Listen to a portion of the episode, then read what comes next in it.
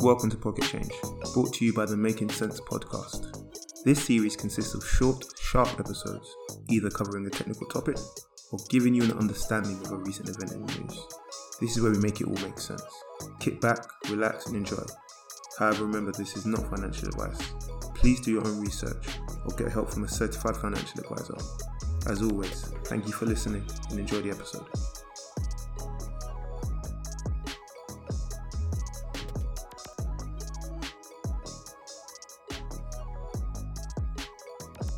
What's good, people? How are you? How you doing? How you doing? How you doing? Um, quick one, as these will all be. Actually, where's my manners? Um, I need to stop saying um as much. But yeah, thank you. Um, welcome back to Pocket Change. Uh, thank you for tuning in. I've seen everyone that's kind of been liking uh, the episodes on SoundCloud, so thank you for that. I appreciate it. You know, it helps me keep doing them. Uh, we've got an episode announcement for everyone. We have uh, Making Sense is back as well. Uh, Tuesday coming. Uh, myself, John, and Bill. Uh, Bell uh, will be doing an episode. I've done an episode uh, that will be coming out on Tuesday, where we're just going to give you kind of a corona update um, and also where Bell is a member of parliament. She'll be able to give us some insight into how things happened inside parliament during the process and, and kind of her view on it. And we kind of discuss uh, just the impact, the long-term and short-term impact on the economy altogether. So definitely check that out when that comes out on Tuesday. It is very good. But today is going to be about national debt. So recently there was um, a report put out by the Office of National Statistics, so O N S as you'll hear them called, um, where it basically gives you how much debt the U K owns, or owes, sorry, how much debt the U K owes. How this came up, or why I kind of thought it'd be worthwhile doing this as an episode, is that one of the big stories at the moment with coronavirus is the amount of fiscal stimulus that governments are having to uh, do. And by fiscal stimulus, uh, if you look on our social medias, make sure you follow us on I G and Twitter, definitely I G, because we put out a lot of technical, financial and investing terms. We try and put them out in kind of simple English for you to understand, so that you can listen to uh, Bloomberg or read an F T and not be scared by the, the, the, the terms they use, the words they use. So make sure you follow us on I G, that will help you in your financial literacy journey, journey which this is all about. Anyway, so fiscal stimulus is where governments basically, it's the help governments give to the citizens and to business as well. So in two thousand eight, they helped businesses. In this crisis, they're helping businesses and people as well, because we've not seen things like the furlough scheme, not in my lifetime anyway, or from memory. And, you know, the various help for uh, self-employed people, that's a big thing, because generally in this country, self-employed people aren't offered that much help. So yeah, at the moment, uh, a lot of Uh, companies, because of social distancing and the fact that the economy, as we've said before, is effectively frozen or been put on pause, as much as it's starting to ease up again now, uh, they're having to help everybody, and that costs money. And to continue to help people is going to cost a lot more money than this government's had to spend before. And that's raised the question of what should the government or what should governments uh, focus on? Saving lives and spending as much money as needed to do that, or also thinking about livelihoods. Because there's the argument, and definitely one that I often, that's kind of my argument if I'm honest with you, is that lives can still be lost if people's livelihoods are too badly affected. If I, we know in, in Western societies, if you don't have money, you go suffer, as David, David O would say. My Nigerian accent isn't good. It's nowhere as good as my Jamaican, so I won't even try. But anyway, that's kind of the question that's out there, and definitely one I ask myself quite regularly. How much will governments spend? And how much damage will they do to the economy to help save lives, knowing that that will eventually cost lives down the road in a different way? And that is definitely something we discuss on the Making Sense episode, so make sure you check that out on Tuesday. Okay. And how this episode came about is one of the followers, I actually can't remember her name. Sorry, I can't remember your name. Um, maybe I'll add you in the show notes or something. But yeah, she made raised the point that they should focus on both and spend as much money that is needed. And her argument was, debt's okay as long as it's manageable.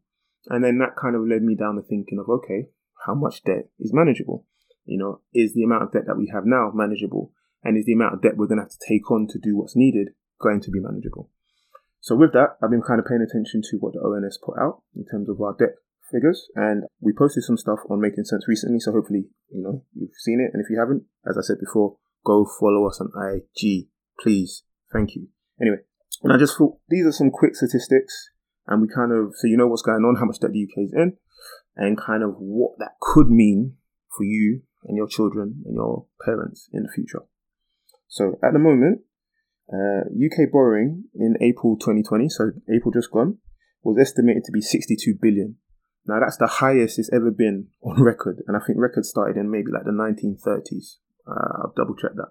But it's the highest we've ever borrowed in one single month on record. Borrowing last month, so you got a comparison, was fifteen billion. So in April, we borrowed sixty-two. In March, we borrowed fifteen. And the actual estimate for March was only three. So they only thought they were going to spend three in March. They ended up spending fifteen. And then very next month, they've spent sixty-two. Now, what you're seeing there is March only had some of the impact of the coronavirus, because it was near the tail end of March where things started to shut down. April's more of a true reflection of how much the government's going to have to do for people now the coronavirus is really hitting us. So there you go. You're kind of seeing how much the U K are having to borrow. Uh, or you're definitely seeing where the trend's going, right? And I'll explain why you should care about this or worry about this uh, before we close. Because these are things you might be thinking, well, I didn't know this yesterday. Why is it going to impact me tomorrow? But that's what I'm here to do, to show you how and why um, you should know about it and why you should listen to us. Cool. So... For for context, as a whole, so last year, the last financial year, ending so up to up until March twenty twenty, so last financial year, the U K borrowed a total of sixty-two billion in the whole of the last financial year, and in the month of the first month of this financial year, they borrowed the same amount they did all of last year. That just gives you some context to how, when they're saying it's unprecedented, it really, really, really, really is. It, it seriously, seriously is unprecedented. Um. You know, when they say things like wartime, yeah, it's kind of that level in terms of the financial help. So as I said, in the first month of this year, we've borrowed the same amount we did all of last year. The estimate for us borrowing this year, so the estimate for this year is three hundred billion. So last year we spent sixty-two. They expect us to have to borrow three hundred billion this year, right? Now that is our borrowing, which funds our deficit. So once again, if you follow us on I G, you'll see something called the fiscal deficit. And all that really is, is where the government's income is lower than how much they have to spend. So their income is generally taxes. There might be others. I'm not entirely sure, but it's generally taxes. And the thing they spend on is like public services, the N H S, police, roads, even though some people, including my daughter, think they don't spend enough money on the roads, which she has a point. Um, and when the amount they have to spend is higher than the amount they're getting in, they have to borrow the rest, like the rest of us. And that's quite interesting to see. For government, businesses and individuals, a lot of the things are generally the same. You know, you, you have to be liquid, you know, you have outgoings and incomings, and if the outgoings are higher than the incomings, you have to borrow, which is what a lot of normal people have to do. So if you're in debt and you're struggling, don't beat yourself too much. Don't beat yourself up too much, because the entire country is in debt massively. Anyway, so fiscal deficit is funded by borrowing. And so that's what, that's how those two link. Okay. So the more, it's a sign that we're having to spend more than we're earning, and we're having to take out debt. Now, generally how this is looked at is another thing to take note. So that's how much we borrowed in individual years. Obviously, that racks up, you know. So if you're borrowing a certain amount every year, and that's something to bear in mind. The U K government is generally having to borrow every year. It's very rare for countries, including the U S. I think the U S are the most indebted country in the world, I believe. And it's quite interesting when you look into this stuff that some people believe that it's okay to remain in debt, and that this debt is often never repaid. And the, the terms in terms of the interest rate, the rate they have to pay back is extremely low. And it's often flexible how they can restructure them if they come into issues. So some people believe it's perfectly fine for countries to remain in debt. How much that should be, don't know. And the main risk with being in too much debt is like with individual people. You can go insolvent, you know. So you can be default, you'll go into default, you'll get, you know, adverse mark on your credit file. Same thing happens for countries. And if that happens to you, it then becomes harder for you to borrow, or more expensive for you to borrow. So that's why it's kind of important to manage your debt. So, and as I say, it's the same thing for individuals, for businesses, and for entire nations.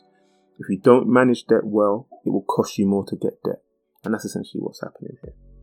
So what I was trying to get to is, in total, let me open my phone, the total U K national debt so is one thousand eight hundred eighty-eight, rounding up, billion. So I think that's like one point eight trillion. It's a lot of money, right? Or ninety-eight percent of our G D P.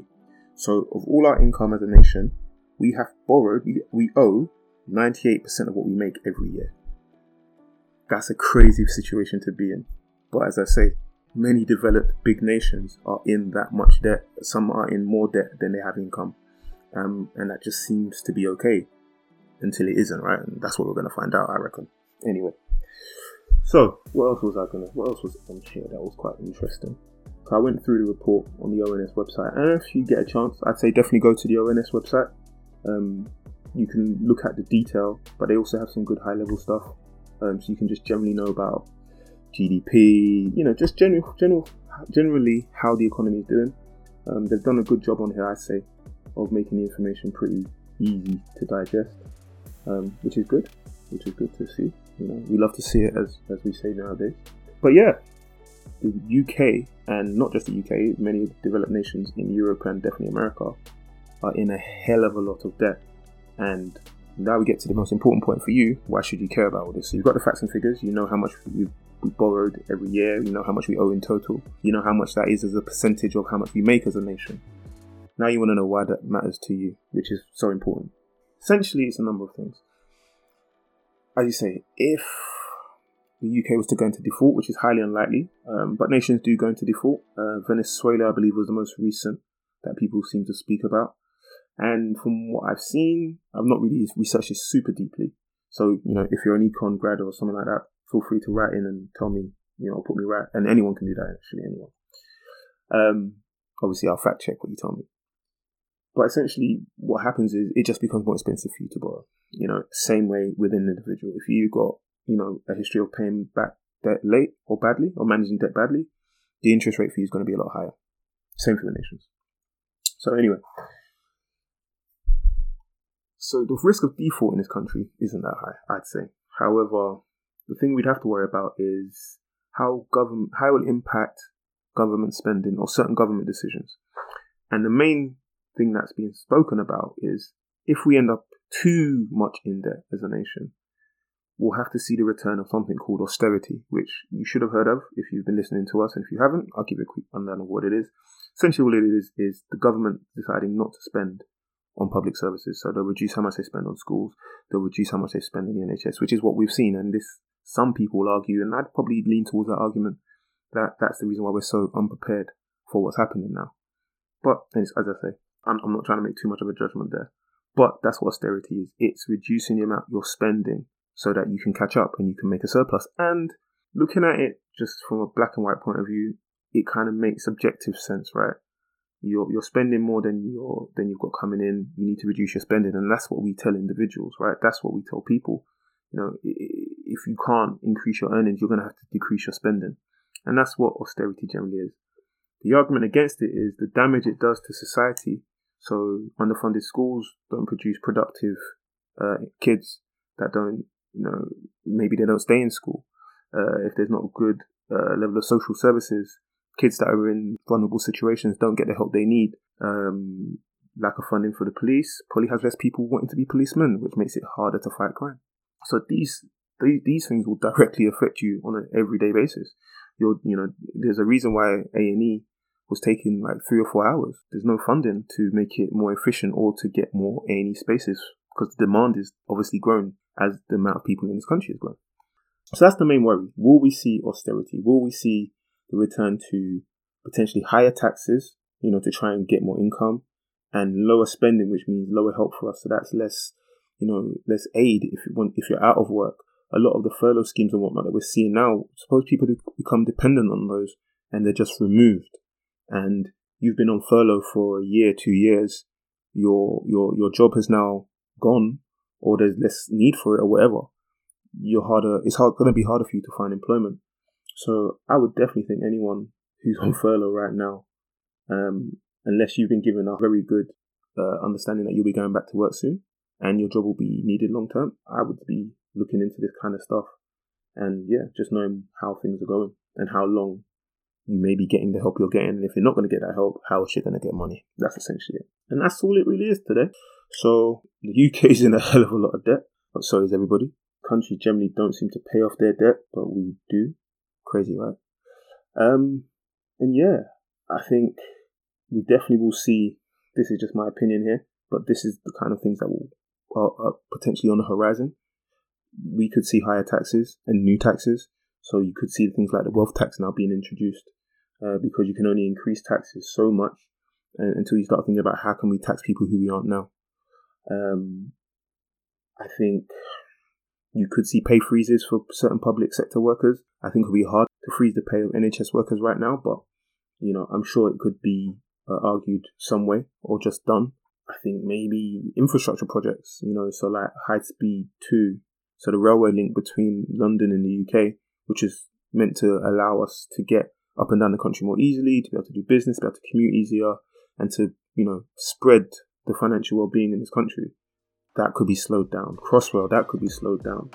Uh, certain regenerations in certain areas. So if you bought, a, bought in an area thinking, okay, yeah, there's going to be some regeneration here and my property value is going to increase. That might not happen. For now, it might not happen at all. Who knows? Um, but I definitely think it's important to understand how much uh, the U K is in debt by, because that will directly influence the decisions they take, which will impact your life. And that's essentially all this episode really is telling you about. Watch your debt, but definitely watch the national debt too, because, boy, it could get sticky for us all. Once again, always thank you for taking time out. Uh, everyone that's liked it, um, you know, people that engage on socials, I appreciate you, we appreciate you. Please keep doing it, share, let everybody know what we're doing. Um, you know, we want to do more stuff as, as things become more normal. Um, you know, there's a number of things we want to do. Uh, but yeah, man, definitely watch out. Uh, Making Sense is back. Watch out for us on Tuesday. You know, I think I've plugged that enough in this short episode. But yeah, it was a good conversation. I've enjoyed editing it. Yes, I plugged the fact that I'm there though. But yeah, enjoy uh, and have a good lockdown. Well, it's kind of easy now. So stay alert. Yeah, stay alert out there, folks. Peace.